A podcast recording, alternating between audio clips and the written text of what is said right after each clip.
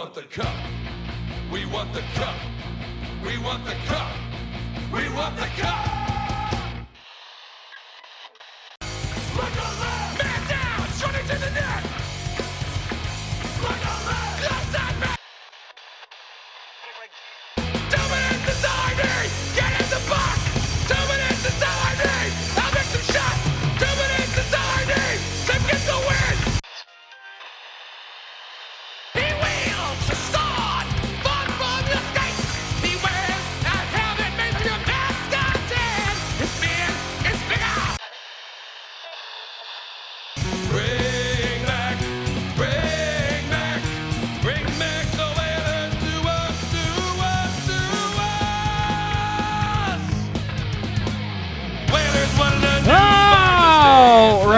Welcome to Brotherly Pod. It is Monday, March 1st, 2021. It is March again, Anthony.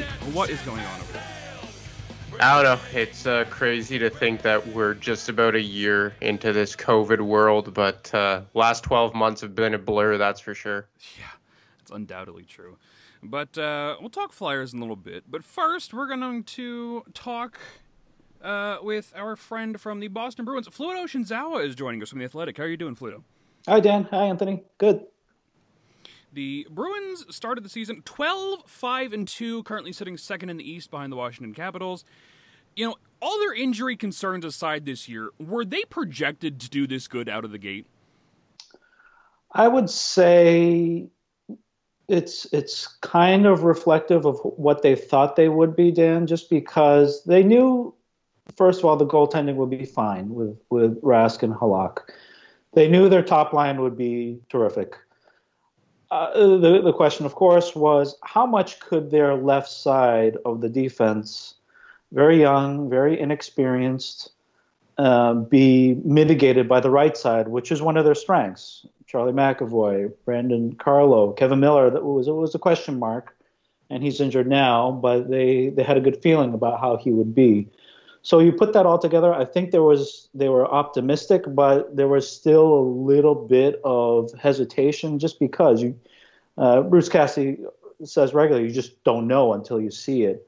And what they saw in terms of Jeremy Lauzon and Jakub Zboril, for the most part, has been been good. And overall, there's been some hiccups. They had two really, really tough defensive games against the Rangers and Islanders, and there was a little bit of slippage before that too. But overall, they defend like crazy, and it hasn't been just about the goaltending. So I think they've been satisfied overall with how they defend. Their issue is going to be five on five scoring. It's it's been an issue for a while, and I think that is going to be their concern for the rest of the season. But they feel good about the way they defend. And in this division, if they can make it tough for opponents to score on them uh, at five on five and on, on their penalty kill, they'll be in good shape. They can they can hang with anybody. So so in general, uh, I think they're they're okay and uh, at expectation for how how they thought this year would would go. As you just pointed out, they replaced the departures of Chara and Krug with interior players like Lauzon and Zboril, uh, and now you have Vaakanainen stepping in because those two are out, along with Matt Grzelcyk. But was that entirely by design, or did Don Sweeney kind of swing and miss with some free agents? No, this was by design.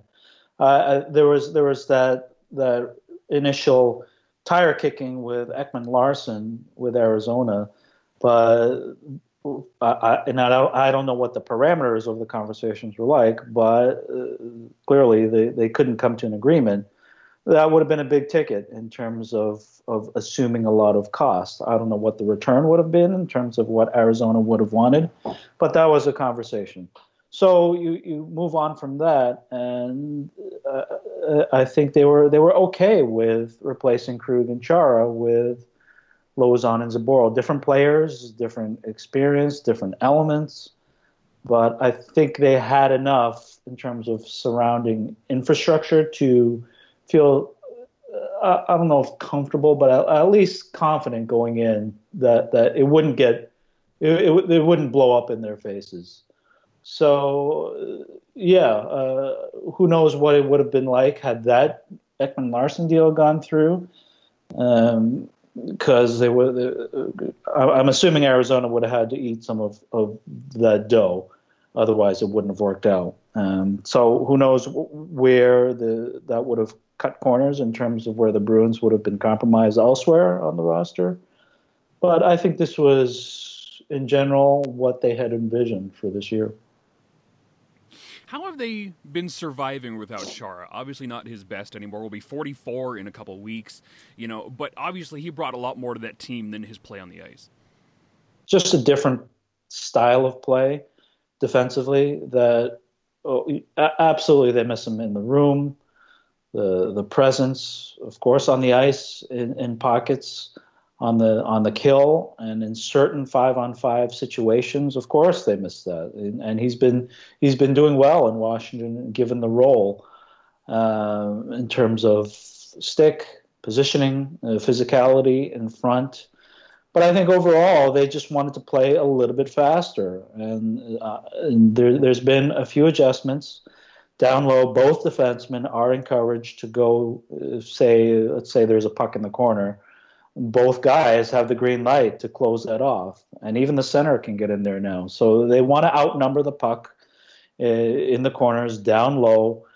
And does that necessarily play to Zdeno's strengths? Probably not. He's, he's best in front at the at the left circle, um, being somewhat stationary in terms of of being that that muscular presence? Um, is is he is he best fit in terms of chasing pucks, chasing people, and then um, they they have the green light too. The D's do in terms of okay, if if the center is there and they can make a reverse, then it's it's green light in terms of, of joining the rush as a as a secondary wave, and that's not necessarily Zdeno's strengths either. So overall, this there's there has been an emphasis on mobility, on on quick decisions, on puck movement, um, and for the most part, they've they've handled that well. So it's it's been an organizational adjustment in that way to to play faster, to process faster. So the the personnel in that way is is is different. I'm not going to say it's better it's just different. And and I'm sure that there are times, and there have been times that they they could have used Zdeno on the ice and in the room, and and maybe that will be the case going forward too. Uh, they're they're still. Uh, I think they'll be in the hunt for for some kind of experienced left shot defenseman before the deadline. So it's it's a work in progress, but I think they they are they're okay with with adjusting the the the element that look on their on their blue line. You know, during the summer, Don Sweeney stayed relatively quiet, but he brought in one guy from Nashville, Craig Smith, Craig Smith, on a three-year deal worth 9.3 million dollars, and he has seemed to just hit the ground running with the Boston Bruins. What has he meant to this team, and how good has that line been alongside Charlie Coyle and Nick Ritchie? As expected, as advertised, pretty good fit so far. Yes, uh, Craig is he is no stranger to shooting, and that high volume approach has worked for him so far. Uh, I think he, he could probably use some more goals in terms of production, and, and maybe they'll come just because of how, how often he shoots. And he plays with pace, which is good. It's, it's been a good fit with Charlie Coyle. Now, with, with injuries to David Krejci and Jake DeBrusk has been out for a little bit, and he hasn't been on his game. Ondrej Kase has been out since game two, so that's they've they've had to play Craig up in the lineup perhaps a little bit more than expected, and he can handle that. But I, I think it's it's he's optimized as your number three right wing, and it really hasn't been that case. So if they can ever get to that point where he's playing against third pairings, and they can get say Coyle and Smith and, and Ritchie, or they've used Trent Frederic there too. Uh, so who knows how that line will be? But yes, optimally, it's it's Bergeron, Krejci, Coyle in the middle and and Smith with Coyle on that third line. But yeah, so far it's been it's been good skating there. The the shot has been there. Uh, and he's been on their second power play, which has been just limited in terms of opportunity, just because they they ride that first unit so heavily. So, but overall, uh, good fit as advertised At face value, the goaltending doesn't seem to be that great from a stats perspective. Rask 271 goals against, uh, 896 save percentage, Lock not much better, 242 goals against, 903 save percentage. Are, are they that lackluster, or is this just a case of their numbers not showing how good they've been? Um, probably somewhere in between. I don't think we've seen Tuukka at Vezina level like he was last year. Um, he's been he's been good in, in little segments, but overall, is he has he been that kind of ace goalie that we've seen last year? No, no. And Jaro, he's been. Uh, you have to build in these last two games. He was he was really lit up uh, against the Islanders, so that's gonna that's gonna bring those numbers way down. So, but in terms of what they've asked of of Halak to be that number two, that or one B, or how, however you want to classify him, he's been he's been fine.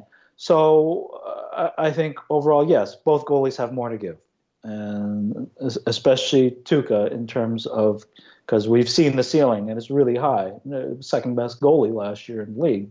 So and we've seen it in bursts, but consistently no.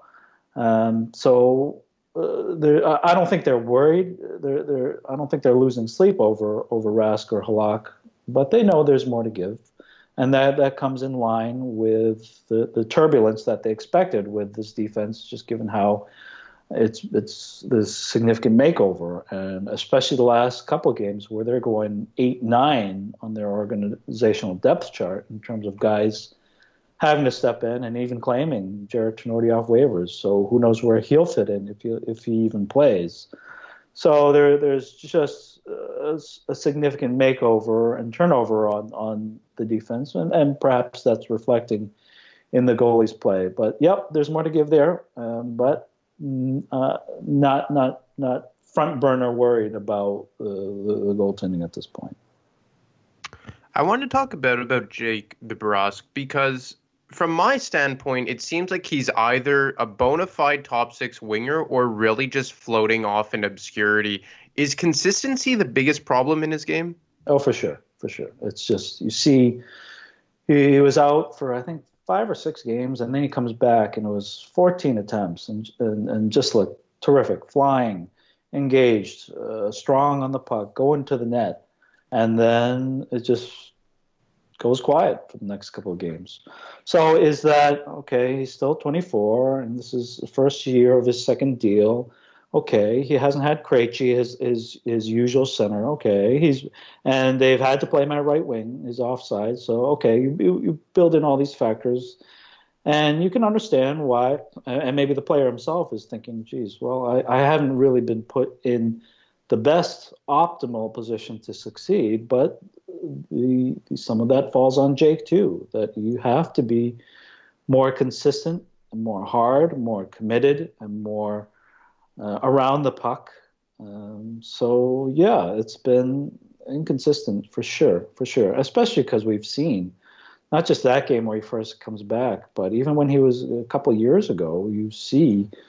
Um, and in the playoffs, he's he's a big game performer. So the, the ceiling remains high but I think there's probably some internal frustration, um, whether it's the, the coach. Saying, okay, we we push this guy pretty hard, and he just doesn't respond to the ceiling that he has, and then the organization saying, okay, well, he's we've invested in him, his second contract, and it hasn't for for so far, it hasn't really been up to standards.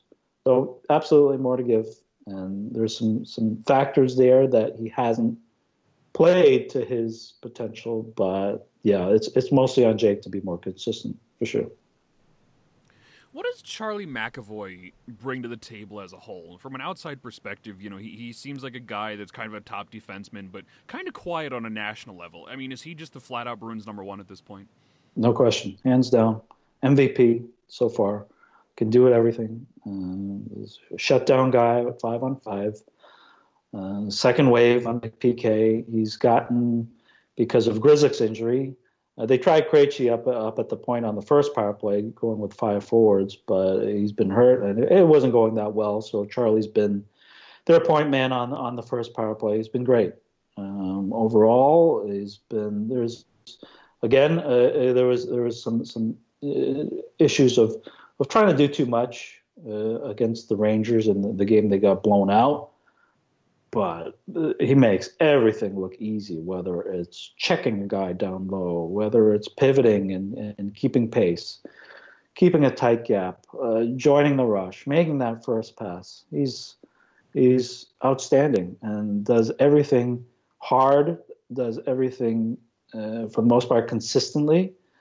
Uh, he's he's excellent. So uh, it's uh, I, I can understand why if you talk about Norris Trophy, it just depends how you interpret all around defenseman. If you're a voter and you, you see the numbers that Makar is going to put up and the way that he uh, deters opportunities that way by being offensive and maybe there's there's some Erik Karlsson in that sense. Um, but if if you need a guy, if you're if you're a coach and you can send out Charlie for for every situation, boy, you are you are not losing sleep over over that guy. And he's had to, to carry, uh, I don't know about carry, but but uh, at least uh, assume more responsibility without Zdeno there and trying to incorporate Lauzon, who's been his primary five on five partner, into top pairing responsibility, and he's been he's been outstanding. So he's he's uh, hands down uh, one of the, the, the best all around defensemen in the league. Entering this season, it seemed like Jason Studnicka was the club's best prospect, and right now he's skating on the third line um, with David Krejci out of the lineup. But is he starting to play at a level that will carve out a position even when the Bruins are fully healthy? Um, yeah, that's a good question. I, I, don't I don't know what they will do in that sense because okay, and that was the issue earlier this year because he, he started the season as as a right wing just because they were okay. He's he's, he's not going to beat out Bergeron. He's not going to beat out Krejci. He's not going to beat out Coyle. And then on their fourth line, they like what Sean Kuraly does in terms of energy, in terms of, of checking, in terms of PK. So where does that leave Jack? Well, I, I, and and this is the case with Trent Frederic too, that he's a natural center, but they don't have room for him. So Frederic's been a left wing, and he's been he's been good. He's been more ready to play out of position than Jack. And Jack got hurt against Pittsburgh, probably because he's just he's playing out of position. He's just not strong enough yet, not aware enough yet, and that's not his fault. It's just it's it's going to take time for for at least right wing stuff to to be uh, at his comfort level. So at center, he's been good the last couple of games. He's been playing with pace. He's shooting. He's he's driving the net. He's he's played high tempo.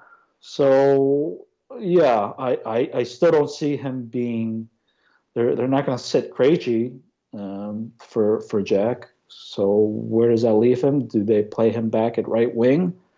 Um, do they put him back in the American League to say, okay, just just play right wing and, and try and gain comfort there?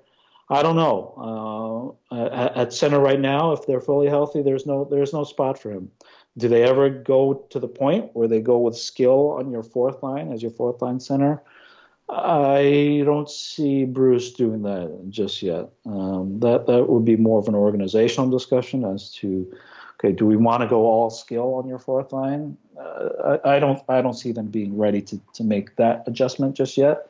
So it, it might be a case where they say, okay, the right wing thing didn't work out. You've, you've been comfortable at center the last couple of games. Do you feel that you can incorporate that kind of comfort at right wing? maybe that's the case. But uh, at center at full health, no room for Jack at this point.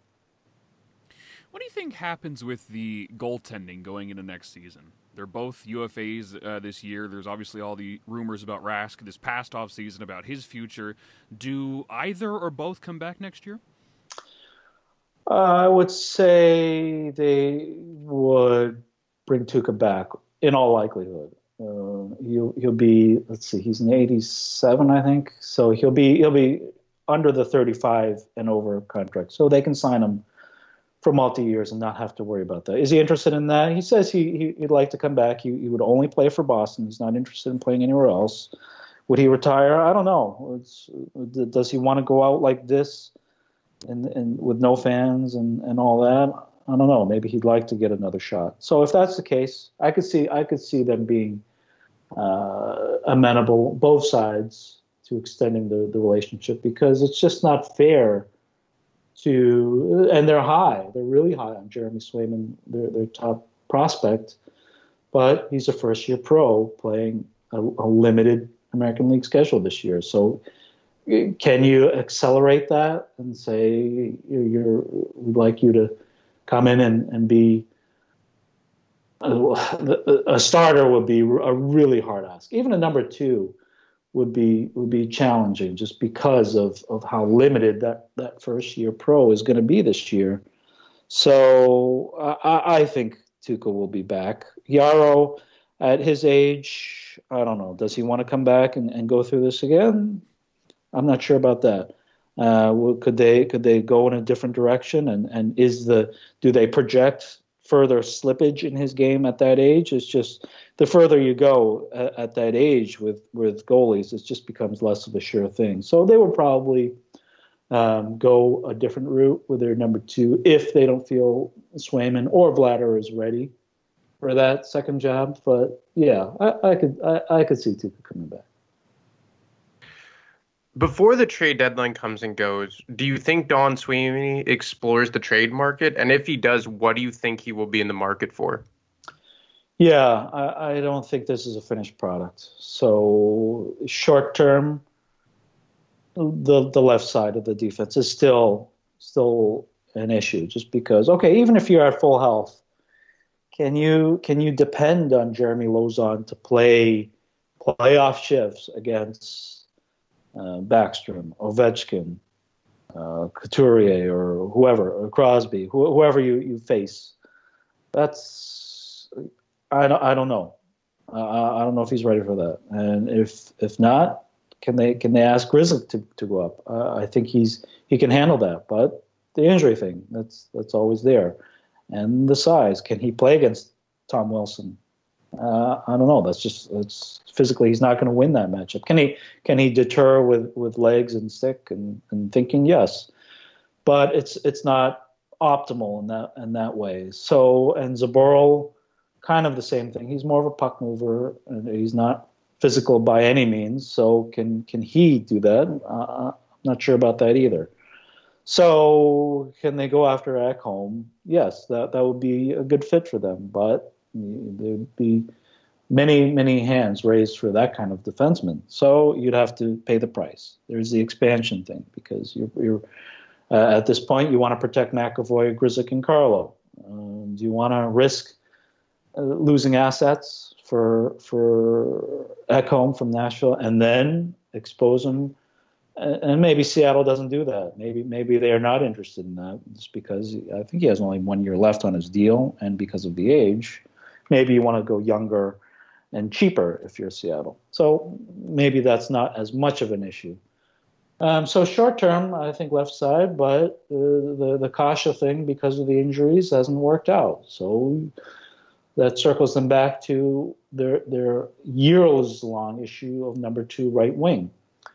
and then if you look ahead, do do you want to bridge up to because Krejci's unrestricted after this year? Do you bring him back?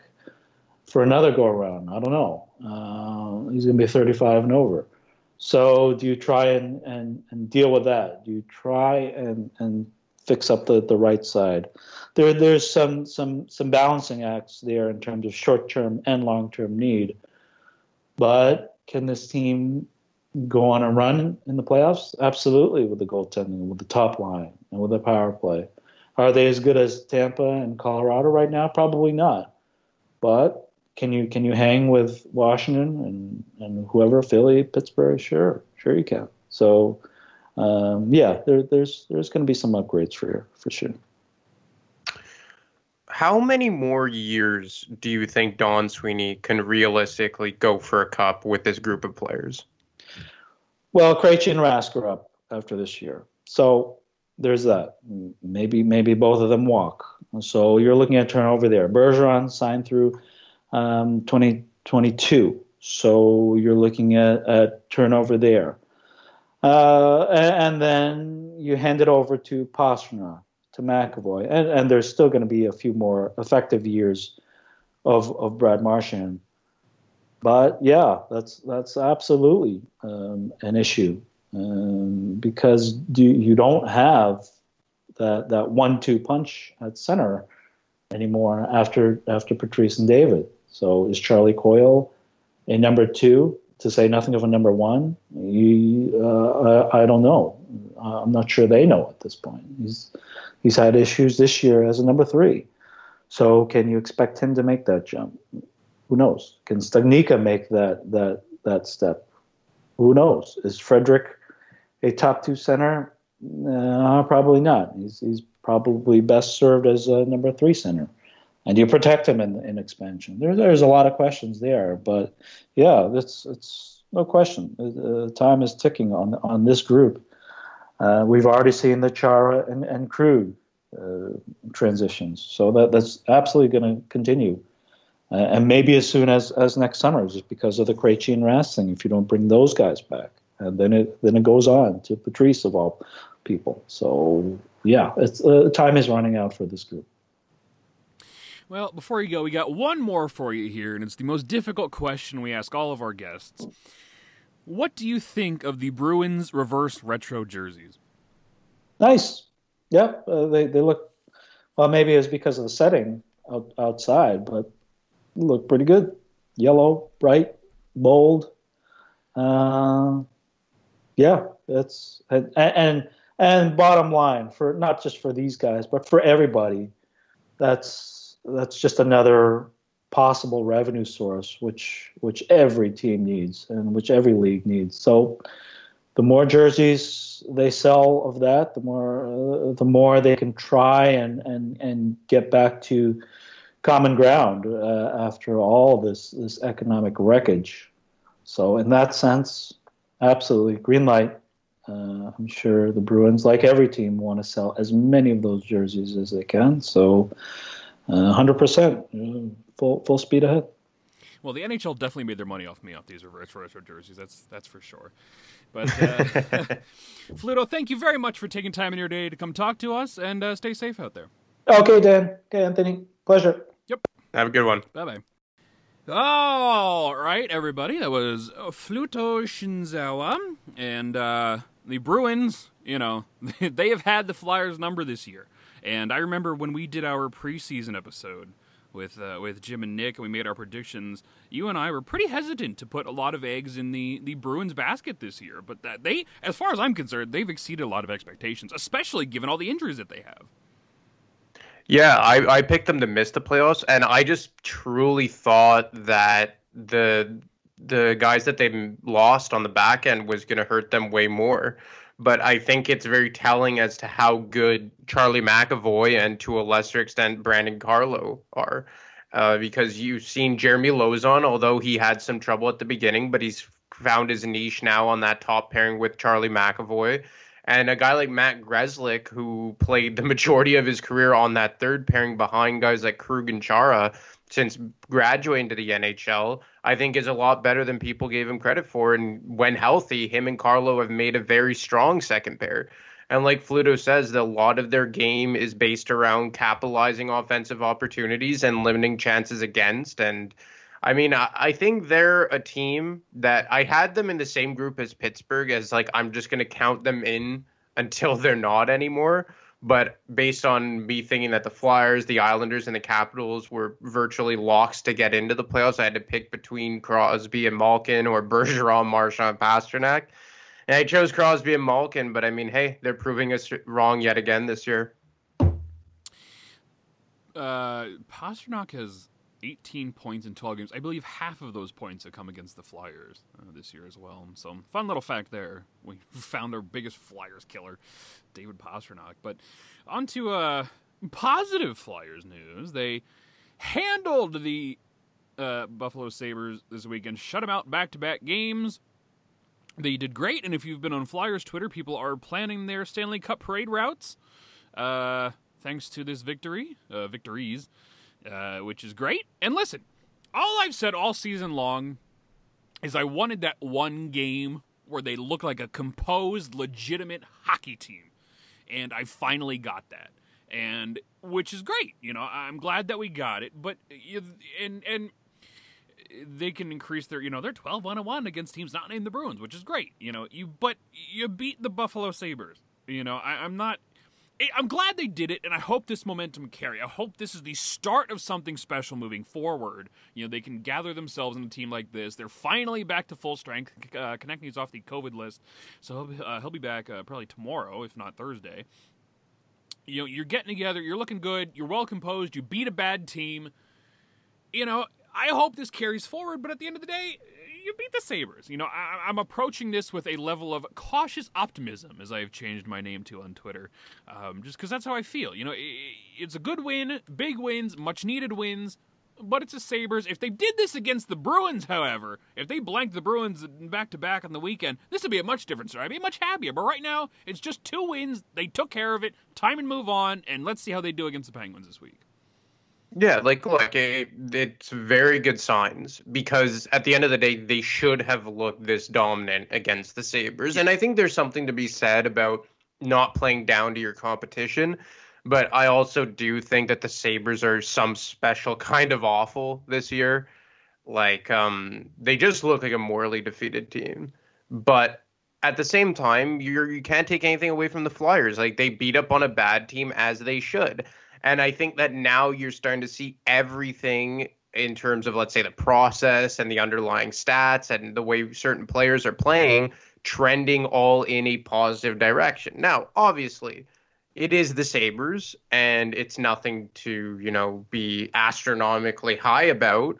But at the same time, you got to take it for what it's worth. And that is that the Flyers dominated a team that they should have. I think that the Flyers should be dominating teams like this. Yes. I think they should be handily beating teams like the New York Rangers when close to fully healthy, like they did on Wednesday night, I believe it was, or Tuesday. So, I mean, obviously, it's not against the greatest opponents. And I'm kind of looking for that game that they do this to a good opponent. Like I remember last season, they had a couple of very strong outings against like the Washington Capitals. And that's like really when I got behind the train of like, okay, this team is legit. I haven't seen it yet from this group against, let's say, a Bruins or a Capitals because the game that they beat the Capitals, that was just basically Vanecek handing it to the Flyers on a silver platter. But at the same time, hey, they're playing very well. It's encouraging to see, and I hope it carries over this week against better opponents like the Penguins and the Boston Bruins. Yeah, they play, I believe they play the Penguins three times in Pittsburgh this week Tuesday, Wednesday, Thursday. Next week, they play the Capitals three times on Sunday, Thursday, Saturday, and they play the uh, Sabres next Tuesday. So, a whole lot of games here against two opponents, essentially. Uh, six of the next seven games. So, they'll get a chance. And, uh, you know, I think a lot of the excuses I heard for the Flyers underperforming this year was, well, they're not at full strength. Well, they played the Sabres Saturday without Jack Eichel. And they played him on Sunday with Jack Eichel, though he was clearly not at 100% uh, for whatever injury is uh, hampering him. So it's the Sabres. I'm going to take it with a grain of salt. But again, much needed wins. If they walked away from the Sabres with anything more than two shutouts, or anything less than two shutouts, I should say, I would have been a little more concerned. But uh, again, they, they got it done. They handled it, still looked good. And uh, it's what I wanted to see. We should have done this segment on the show about 10 p.m. Listen, I could. Boy, I was worked up from some of these stupid takes I'm seeing on Flyers Twitter. But uh, yeah, all things considered, it's a good win. I'm happy, even though people like to say I'm not. I am. a Big win. I just want to see it against a little better competition. That's all. And I think, and we talked about about it a bit before we started recording, but it's just because my feelings about this team hasn't changed since the beginning. Because going into the te- into the season, I predicted them to finish second in the in the uh, in the division and have a fairly easy time locking down that playoff spot because I do think they are one of the better teams in this division. When they were winning games but looking like dog crap, I didn't swing too much negative because again, I wasn't expecting them to be like the Stanley Cup contender. Yeah. But I thought they were good enough to beat teams even when not at their best. And now that they're playing wins and beating the crap out of the Buffalo Sabres, I'm also not going to swing too much on the positive side because this is what they should be doing. So look, they're going to lose some games, they're going to win some games, they're going to win a lot more than they lose, I think. And I think that they're going to have a fairly easy time cruising to first, second or maybe unlikely third in the division. But I think it's more that my opinion on this team, unless they go out and make a big move like Matthias Ekholm that you wrote about earlier today in a very good article, or let's say an Adam Larsson, but that's more of a pipe dream from my brain. But like, in, unless they make a move like that before the trade deadline in April, I'm not going to change my opinion on this team until I see them in the playoffs. Yes. And and I keep going back to last year when they came back from the pause and then they had the round robin and they just looked like rock stars. And I predicted them to win the Stanley Cup. I really did. I made it very well known on Twitter. And then against the Canadiens and the Islanders, it was something that, for whatever the reason, I can't get it out of my brain. So I've basically conditioned myself now to say no matter how good they look in the regular season, until I see them do that in the playoffs consistently, yes. I can't start, as you would say, planning the parade or putting them in the same classes of, let's say, the Avalanche, the Vegases, maybe the, to a lesser extent the Boston Bruins or the St. Louis Blues, or those types of teams. So look, it's great that they're playing well. I'm not overly shocked that they're doing this to teams like the Rangers and the and the Buffalo Sabres, but I'm not going to swing too much to the positive or negative side until I see them again in the playoffs. That's I think that's where I'm coming from as well with a lot of this. You know, these celebrations that they beat the Sabres, who are the worst team in the division and probably the worst team in the fucking league at this point. You know, like that's great. It's they won a battle, but they didn't win the war. You know, the war is the entire season. And uh, that's what infuriates me when I see the they're 12 1 1 against teams not named the Bruins. Yeah, but guess who they're going to play in the playoffs? The Boston Bruins, more than likely, or the Islanders.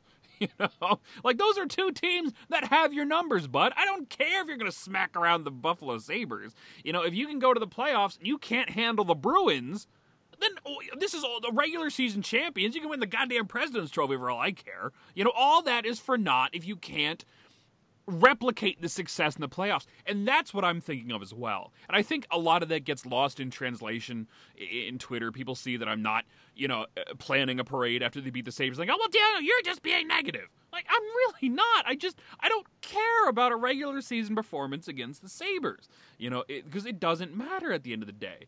You know, their regular season record doesn't matter. They're 11 4 and 3 right now. How is that even possible? you know. But if they can't continue that success in the postseason and they get beat in the first round by the Bruins or the Islanders or the Capitals, then what do you do at the end of the day? Do we sit here and celebrate because they had the best regular season record?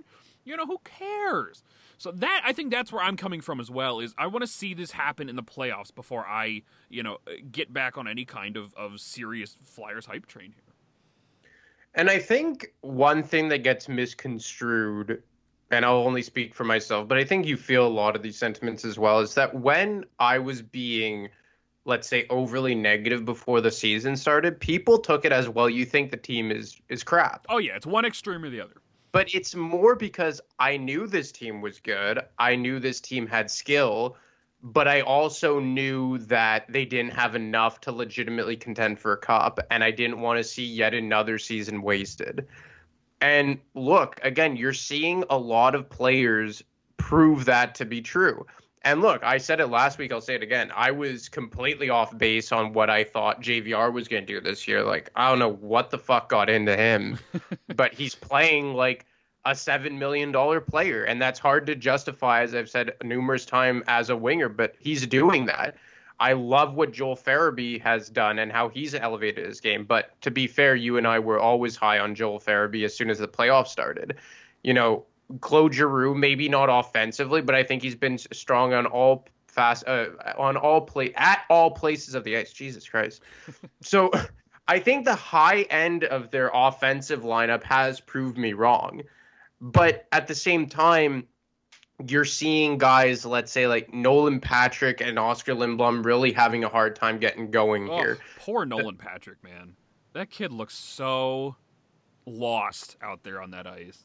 I mean, he's playing at like an ECHL level out there. I mean, he's with with Giroux and Hayes, and you know, kind of by association, his plays elevated a little bit. But he was the only player, I believe, other than Justin Braun, who didn't even have a shot on goal yesterday. He, you know, of all the players that scored and all that was going on, zero points over the week, and I believe he's on an 11 game point drought right now. Like, God, he's just been invisible in like a sad kind of way. Yeah, and the the problem is is that I know like I saw actually Garrett tweeted out yesterday, but he's just like, is Scott Laughton a top six player? What? And yeah, and you know, I, I think after last season, at least for me, like we saw in the playoffs that he's not that. I still maintain that when you get into a playoffs against the best teams, he's a third line winger or a four C. I I just I don't buy into him being a legitimate three C when you're wanting to win a Stanley Cup. And right now he is that with Lindblom and Voracek. And I just I think what has happened with Patrick here has yet again opened up that 3C to be upgraded. Because again, I like Scott Laughton, but for the positions I just mentioned, I don't think you can win a cup with him as your 3C. I, I really don't. Maybe I'm wrong, but I think that last year we saw that. You know, he lost, they, they went out and got Derek Grant to be the 3C because they didn't want Laughton to play there because they th- they thought that when he's that high in the lineup, he's better suited on the wing. And then he went up with Hayes and Konecny. And then eventually in the playoffs, they had no choice but to put Laughton back there because Grant was so bad and it really didn't move the needle all that much. So again, maybe I'm wrong, but until I see that happen in the playoffs, I'm not going to change my opinion on it. And now you move Patrick to the wing. And I think there is something to be said about how he has so much raw talent and natural skill, and he's not a liability out there. But if he's now just going to be a middle six winger with that description, he just kind of falls in with the bunch as just another guy skating around out there, not making any grave mistakes, but not doing anything to really push the needle forward or move the needle rather. And I put out a tweet yesterday that now that Konecny's back, who else do you take out but Nolan Patrick? And that's not a place I wanted to be at this early on into the season. I, I, I've been comparing him a lot to Michael Raffl lately because that's just what he feels like. He feels like a fourth line guy that is not going to make a lot of mistakes. He's perfectly fine, you know, controlling himself. But as far as being an impact in the lineup, it's just about impossible. You know, and and I, I saw that quite a bit yesterday. I think you and uh, Mikey D may have said something as well. Um, about who do you take out when TK comes back. And theoretically, it should be Patrick. I feel like Connor Bunnaman is going to get the axe on here if I had to guess, um, which is unjustified because he's been fucking great for a, a fourth liner this year. But uh, yeah, Patrick could be the guy I take out as well. And I don't know. I don't know what to do with the kid at this point. You, you've given him a lot. And listen, we're what 19 games into the year or something like that. 19 games under his skin in two calendar years, wherever we're at. Like I'm trying to give him the benefit of the doubt. I really am, but I want to see him help his own case at this point. You know, and, and Oskar Lindblom is kind of in the same boat as well. Um, obviously, he's missed the past few weeks with with COVID, um, which is a great job of the NHL on that one. Make sure your fucking cancer patient gets COVID, you idiots. But um, yeah, but listen on on Patrick's note here, I, I, just, I, don't know what you do with the guy. You know, and and we talked about this quite a bit in the off season, where Patrick represents somebody where you're kind of stuck. You want to give him every benefit of the doubt and give him the chance to succeed and keep growing and give him the opportunity to play and let him play alongside Giroux and Hayes. But at the same time, what are we doing here? You know, you got to be in the win now mode. And the win now mode is not sit on your hands for another two years, hoping that Nolan Patrick comes around and can be a legitimate, you know, uh, second line center in the future. You know, at some point, he's going to have to fall by the wayside here. And you're going to have to move on with or without him, with him on, you know, your fourth line, or without him, you know, you'd trade his rights in the offseason and, and move on from the guy. You know, something's going to happen. It's going to come to a head this summer, one way or the other here uh, with Patrick. Cause I, I, just don't, I don't know what you do with the guy at this point. Do you just keep him, sign him for two, three years for $1 million and let him play on the fourth line and let Raffl walk in the summer? Like, is that what you want of this guy? Is that how this story is supposed to go? I don't think so. But I just don't know what you do with him unless he starts proving to us otherwise. Well, it's because they're in kind of they've backed themselves into a corner here because if you do healthy scratch him now, which I mean from a pure on ice perspective and role perspective, he like I don't think you could justify anyone else because I think Bunnaman is quietly one of the better defensive forwards for the Flyers, and I really like that line with Raffl and Aube-Kubel. And to be quite honest, I think I prefer Bunnaman there than Scott Laughton, uh, in all seriousness. And I just think that he's a better fit on that line. So if you take out Bunnaman, then you're going to put Nolan Patrick as the 4C, which I mean, it's more skill, but again, for the role, I don't think that. So, but then if you scratch him, his value plummets. And then to your point, what do you do with him in the summer? But then at the same time, you're like, well, this, like, the importance and of winning should be paramount above everything else. Like they should focus on winning games. Nobody really wants to see another development year. Like you want to see the team, the the best team available. And it's the the same goes for Carter Hart. Like right now, Brian Elliott is the better goalie, and in all seriousness, he's one of the better goalies in the NHL right now. If you go by a lot of advanced goaltending stats, so like you're not gonna sit Carter, you're not gonna sit Brian Elliott or just so you have Carter Hart develop. And now I don't think that there's any question about who's gonna be the starter by the time the playoffs come around. But just trying to make a point. So again, the, and it seems like a reoccurring theme with me here. It, uh, whether it be talking about Nolan Patrick or the defense or what have you, is like, what are you doing here for this season? Are you trying to win a Stanley Cup or are you trying to develop the young players? Because you can't do both simultaneously, and the Nolan Patrick situation is a very good example of that. Yeah, and and they're they're stuck in that limbo, and it's going to be interesting to see how they handle this. You know, it, it just this goes back to my years of being scarred by you know the Flyers here, but there's quite a big options in front of them this year. And I wrote about it today with the Ekholm piece, you know, about uh, acquiring Ekholm for Gostisbehere. You shut all that cab, you partner uh, Sanheim with Voracek and let him take it. You lose, get all this money, you know, in one, two easy moves that help out in the future. But, you know, do the Flyers do that? Is it not just easier to re-sign Patrick to, you know, a, a nothing happening contract and bring him back, let him hang? And, and same goes for Sanheim in that respect, I guess, as well.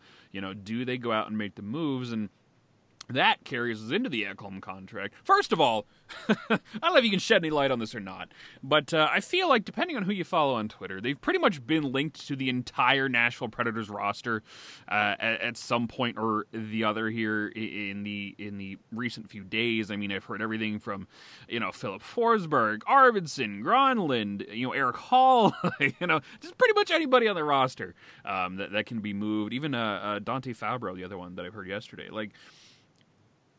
I, I think a Matthias Ekholm deal is the guy you need to go after first and foremost. But I think that alone is going to be hard enough to swing given the current financial landscape we find ourselves in. The fact that they're going to add somebody like Granlund, I mean, he is a UFA at the end of the year. So not losing much financially at that point, his contract wouldn't be too hard anyway. But I don't know. It just seems like it seems like a growing difficulty the more players you want to heap onto this deal just to get everything to work out uh, at the end of the day. Do you think they go after just Ekholm, or do you think there's more to this? I think that Ekholm's the most likely scenario. Just you know, when like I said last week, when Pierre LeBrun writes something about that, you have to take it seriously. I mean, I'm sure that they could stand it at a forward, but I mean, like you said, like it would take so many moving parts for several reasons. Obviously, the major one and the primary one is the cap implications. Like I think the Flyers are projected to have like nine hundred thousand dollars by the deadline in salary cap space. So again, would have to be money in, money out. I would have to brush up on what's going on with um, the Predators in terms of cap space, but I I would assume that they don't have a plethora of it. But then the other thing is is that the Flyers have a lot of bodies. Like they just have like I know we're talking about adding an Ekholm, but they have what eight defensemen on their roster right now, or no? like they're I guess I guess they're back down to seven because they lost Mark Friedman on the waiver wire. but like you would have to assume a defenseman is going back the other way, and I would bet that it would be Shane Gostisbehere. And then if you want to add, let's say, a forward, you would have to assume that a forward's going back the other way because we're already kind of reaching an impasse on which forward is going to sit now that everyone's back healthy. But if you just add a forward, what you're going to sit Bunnaman and Nolan Patrick, like I just I'm not really sure how it's going to work out beyond just adding an Ekholm for the cap reasons and the body reasons, and even the Ekholm thing. Like I know maybe this is a secondary concern, but I adding another left shot defenseman, I'm not sure how it would play out. Like I would assume maybe you just try him on the right side with Provorov and hope for the best. I think that's ideally where you put him. I also think that Phil Myers hasn't been as good as we would have hoped this year, so I also don't know about you know if you put Myers with Provorov, I don't think it would work for that reason. And Sanheim and Provorov, I think you would ideally keep them apart because they are the two biggest minute eaters on the team. So look, I mean, I still have a feeling that they're going to get outbid for Matthias Ekholm because I think he is that d- type of defenseman that a lot of teams like to add at the deadline. And I don't know if the Flyers are going to be willing to outbid someone else because, like I said, like it seems like Shane Gostisbehere is going to have to be a part of the deal to make the money work. And while I think he's played very well this season, given the circumstance and relative to what he's been over the last 24 months or so, I'm not sure if this the Predators are a going to want to absorb that type of money, you know, four and a half million dollars for the next two seasons, and b if they're going to be hard that hard pressed to find a better deal than that and not having to take back a Shane Gostisbehere. So, look, I, I think it's a possibility with that Ekholm. Not too sure if anything would materialize by adding a forward just because of the numbers game. But at the same time, I'm not overly optimistic on it just because I don't think it's going to be too hard for them to find a better package than what the Flyers would be willing to offer. And look, Fluto brought it up before. That's the exact type of defenseman that the Boston Bruins would be in the market for. And maybe that they would be willing to package a younger type of defenseman like a Jakub Zboril or a Jeremy Lauzon who have looked fairly decent this season beside Carlo and McAvoy and they and that entices the Predators to get some youth on still entry level contracts as opposed to adding a 27, 28 year old Shane Gostisbehere with term left. Speaking of all that, I saw a tweet yesterday that uh, I think you responded to as well. Would you protect James Van Riemsdyk at the expansion draft? I mean, it's hard. It's really hard because I still think no matter how good he's playing this year, that money would be best served to invest in a defenseman and maybe some you know like a legitimate for finally a legitimate third line center but at the same time if he continues this pace right through the playoffs how can you justify losing him for nothing? Now this doesn't mean that i think that they shouldn't explore trading him. I still think that one way or another they should explore trading him. But losing him for nothing after the season he's had may be tough to swing or justify. Because the thing is, is that especially if let's say Lindblom doesn't find his offensive game by the end of the year, or Travis Konecny continues to spin his tires in terms of his development and his place in the lineup, I, I like just removing that guy off your roster for and getting nothing in return.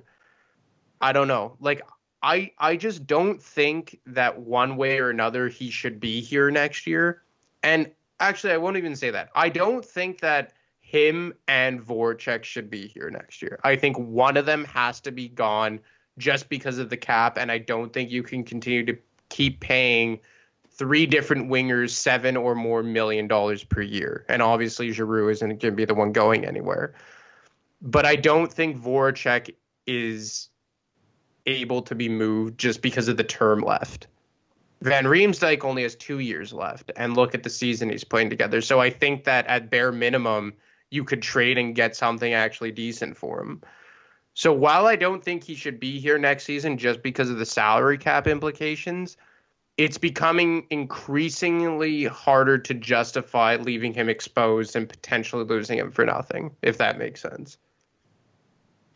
Suggested in the piece, you know, that I, I still hinted at the getting rid of JVR, but yeah, I, I did attach Sanheim to Voracek, just given that he's you know more money and makes the headline look a little better when you say 13 million instead of 11 million. But I, I, I don't know what to make of JVR this year. He's having the best season of his career at 31 years old, and I don't even think it's particularly close at this point.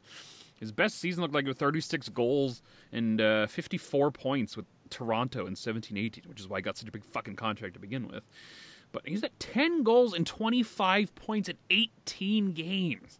Holy It's crazy. Shit. It's crazy. Uh, He's just he's playing better. You know, the biggest complaint I had about him last year is when he wasn't scoring, the guy was just fucking invisible. But I mean, he's out there and he's doing things and he's making up. That goal he had yesterday against the Sabres was insane. He's ten feet away from the net and redirects it and it still finds its way in. You know, like I there's a part of me that believes it's all fool's gold because history, you know, tells otherwise. And 18 game sample size out of a 759 game career is hard to fucking yoke on this one. But god damn, you know, even I'm at a point now where it's harder to to talk shit on this guy. You know, I don't know what you do with him. I. I the, at the end of the day, it should be the cap that makes the difference here, and not the individual player. But if it comes down to it at this point, and, and I've talked pretty highly of Jake Voracek this year, I think he's cooled off tremendously compared to what he was, you know, throughout most of last year and early this year. You know, maybe the weight's starting to swing back in JVR's favor at this point. I have no idea. I, I, I would genuinely just sit down and think about this. And obviously, we want to see how the rest of the season goes here. If he falls off a cliff here in the next, you know, 30 games, then we got a different story on our hands. But yeah, hey, I don't know. It's definitely going to be an interesting thing. This is not as cut and dry a decision as it was a, a couple months ago. Yeah, it, it's just it's tough because the thing is is that even if he was playing at like 75% of this play, you could make the case of you would want to keep him just because of that he's scoring goals, but like you said he's doing everything all over the ice. And the Flyers, I know that they've maybe not had a harder time this year doing it, but like you don't want to just take out the best goal scorer on the team. Like he's doing everything right. So I just I don't know how they get out from a bigger contract now without moving JVR. Like I still don't even Voracek last year when he was playing the best hockey out of any Flyers forward in my opinion. I still don't know how any team would have been enticed to take on that cap hit with that term, as opposed to a JVR that beyond this season, there's only two years left at $7 million, which is a lot more appetizing for a team, especially an expansion team like Seattle. Like, they took guys like David Perron and James Neal, or I'm talking about Vegas now, but those were the types of players that expansion teams look for, if at bare minimum, to flip closer to the deadline but I just I still don't know how you keep JVR and Voracek next season when Sanheim's up for a new deal and um I believe is Farabee up for a new deal at this? No, he's not. Next but summer, like 22. next next summer or Carter Hart, he's up for a new deal, is he not? Yes, this summer. Carter Hart, yeah. So you have Carter Hart to resign, you have Travis Sanheim to resign. You assumingly want to add a big defenseman or two to the back end. You still have Ghost on your on your books. I just if they could find a way to get out from Jake Voracek, then I would say keep JVR because even if he does regress next season, you're only you're less than 2 years away from that contract expiring. That and that's the that's the fact of it. But if you cannot get out from Voracek, which I really don't see how they do, he may just have to be. And again, that doesn't mean that you're going to expose him to Seattle because I think at this point you could at least get something for him. But if Voracek's deal is just impossible to get out from under, I don't know how you keep JVR. And you did bring up the fool's gold part, and I do think this season as a whole features a lot of fool's gold because you are just playing the same teams over and over and over again. And for the Flyers, you know, they beat up on the Sabres or they beat up on the Boston or the uh, Pittsburgh Penguins early in the season. So it's easy to kind of like pad your stats. You know, look at what Matthews and McDavid and all those guys are doing in the North Division, Mark Scheifele as well. So th- there's also that part of it, but at the same time, I'm not going to take it away from JVR. It's it's very tough here, and I think that I've brought this up before, but it's just it's not even JVR's contract as a whole. It's more the fact that he's there with Giroux and Voracek as three wingers making a combined $24 million. Yeah. And his contract is the most likely to probably get out from under because of the reduced cap hit and because of the term left. Or I guess maybe you could say Giroux's is because of his pedigree and his expires closer, but you get what I mean. So I don't know. Would you agree that it has to be him or Voracek oh, one oh, way or another? absolutely. It- you can't walk away from this expansion draft losing anybody else besides JVR or Jake Voracek. That's it. You cannot walk away losing Aube-Kubel and call it a day. You know, the non consequential way out. You need to get dirty here, and you need to figure out a way to clear this goddamn cap space, especially if you want to resign Sean Couturier, which his fan base for some reason wants to. So it- that's the only way. You, you, you just you need to get rid of this goddamn salary cap. And Shayne Gostisbehere for Ekholm will go up. First of all, that would be a long way to getting through that one. Simply because Ekholm expires in 22 or Gossesbeer expires in 23. You know, that's 4.5 million dollars off the book that summer. The same summer they need to resign Couturier. That helps a lot individually. You know, so we'll uh we'll we'll have to wait and see there. So it has to be one of those two though. Like I said, this this can't be a non consequential walking away with Aube-Kubel loss and, and take their hands. So I don't know. I feel like at this point I would. I don't know. I want to. I want to wait and see. I don't want to. I I wrote the piece of the week about JVR still needs to be the one, but god damn it, he's just not slowing down. Yeah, and and that's the thing is that if you compare it to even like the Ghost contract, it's not that egregious, especially given the way that he's playing. And like, I I do think Ghost needs to go as well. Like, I know he's playing well, and I He been hate gone saying past year. Yeah, and and that's another thing is that you know I remember when we had Dave Pagnotta on right before free agency opened, and we were talking about JVR Ghost, and he was saying that Ghost much lesser than JVR, but these contracts are impossible to move given the fact of how they've played. But now that they're playing well, we don't want to get rid of them. So it's there. You also have to look at it from that standpoint. Like the best case scenario happened to justify trading these guys but now they're playing well, so now you're just like, oh, maybe they're worth it. I, I think that Ghost is not worth four and a half million dollars and hasn't been as great as some people think. I just think that relative to what he's been over the last two years, he's been awesome.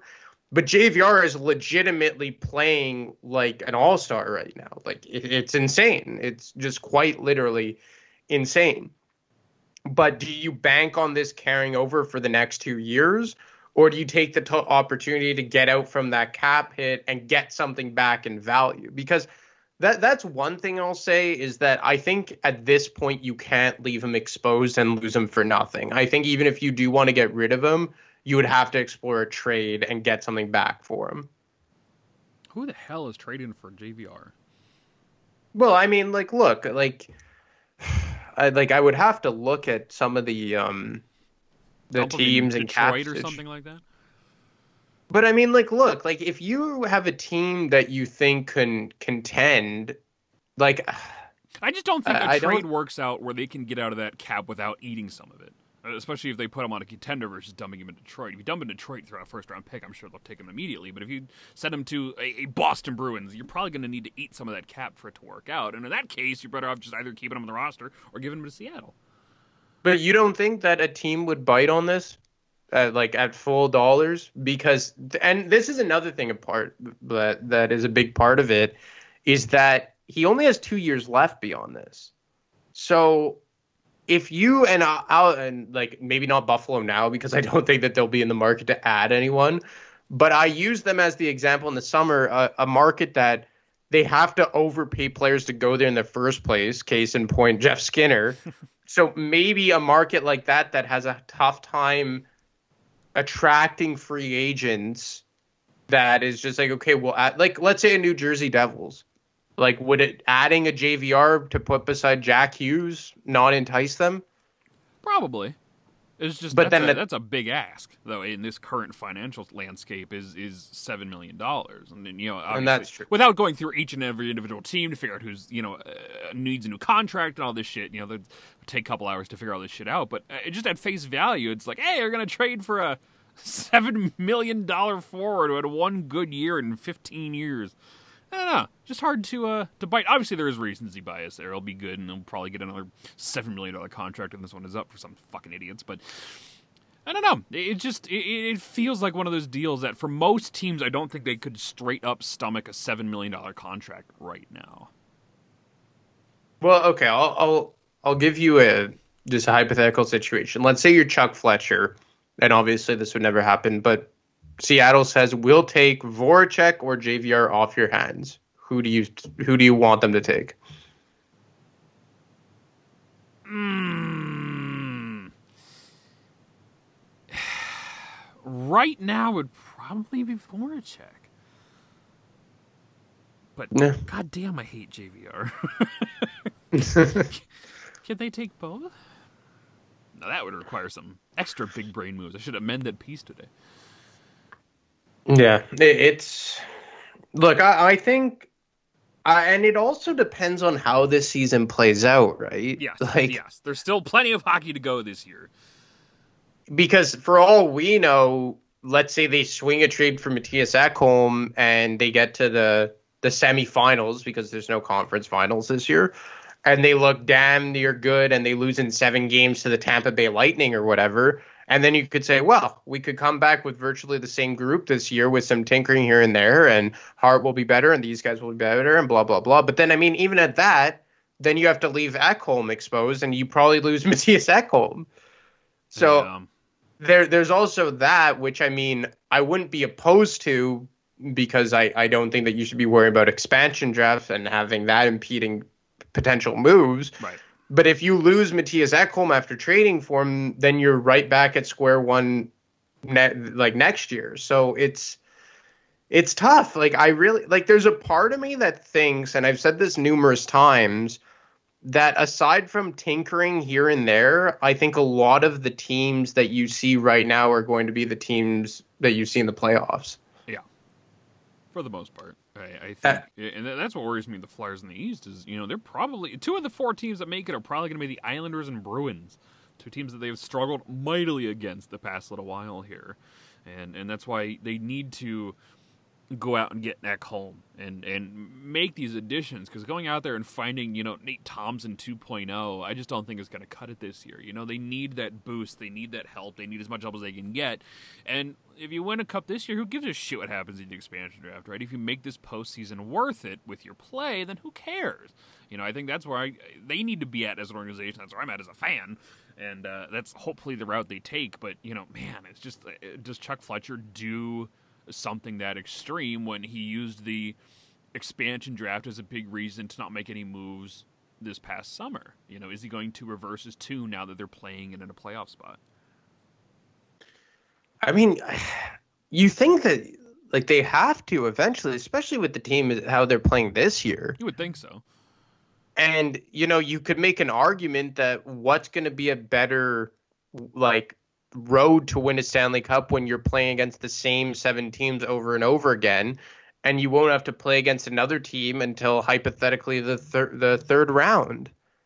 At which point, if you get to the final four, like anything can happen. So, but I mean, then it comes back to the same reason I was pissed off before the season started because I said this team is good and this may be the perfect storm for them to do something special here. But you added nothing and you arguably regressed with Matt Niskanen gone because I still think that if you added, let's say, a Chris Tanev to this blue line and you added a legitimate 3C that uh, I'm trying to think now who who got moved in the summer, but just anybody, let's just say it was a JG Pageau like the Islanders did last year. I think you could make a case that this team is Stanley Cup contender. But I just now you just have a team that's a very good team, but it has yet to prove anything substantial in the postseason. At which point you're just wasting years of like when the hell is JVR ever going to perform like this again? Like, and this is not to say that he's going to regress back to last season, but I, I don't think he'll score at this pace next season. It's just like it, No. maybe, but uh, I don't know. It, it's just frustrating because it's like we've said all season long. They're just like in this in between of like they theoretically have the pieces to do something really special here, but Chuck Fletcher didn't add to it, so now they're just kind of spinning their tires and you don't you just don't know what to make of them. Yeah, I don't know what they are, and, and a lot of it's going to come down to what they do at the trade deadline. And their hands are so friggin' tied here with the salary cap. I mean, they do have quite a bit of deadline space. I believe it's around five million or whatnot that they've been accruing by sending Sam Rand down to the taxi squad every goddamn day. But um, other than that, like there, there's just not a lot of wiggle room here. You know, for these teams to. Uh, you know, that, I think that's why Ekholm is going to be such a hot commodity, not just with the Flyers, but across the league, as Fluto alluded to. You know, because he's on a relatively cheap deal. It's like three point seven or something like that. You know, that's not too bad for a top defenseman. You know, in, in this market. So I don't know. I just hope the price doesn't scare him off. I'm sure there'll be more than just the Flyers in on Ekholm. You know, uh, they don't get outbid, or, or they just go into this year and find a Nate Thompson or you know equivalent player and say, "Oh, they were fine. We like our team." I'm waiting for that goddamn press conference any day now. But uh, I don't know. I just I, I'm c- cautiously optimistic is the theme of the day here. I would like to believe that they're good now on the ice and everything is sorted and they're going to make moves in the offseason and then the, the, the trade deadline rather and go into the playoffs with both feet, you know, and get ready and go. But then there's that part of me that has been a fan of this team for 24 years and fucking knows better than to have any faith at all in the Philadelphia Flyers. That's just kind of where I stand right now. Yeah, well, I mean, at least we're gonna get a good litmus test this week with the Penguins and the Bruins.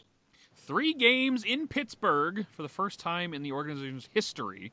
On the road for three straight games in one place.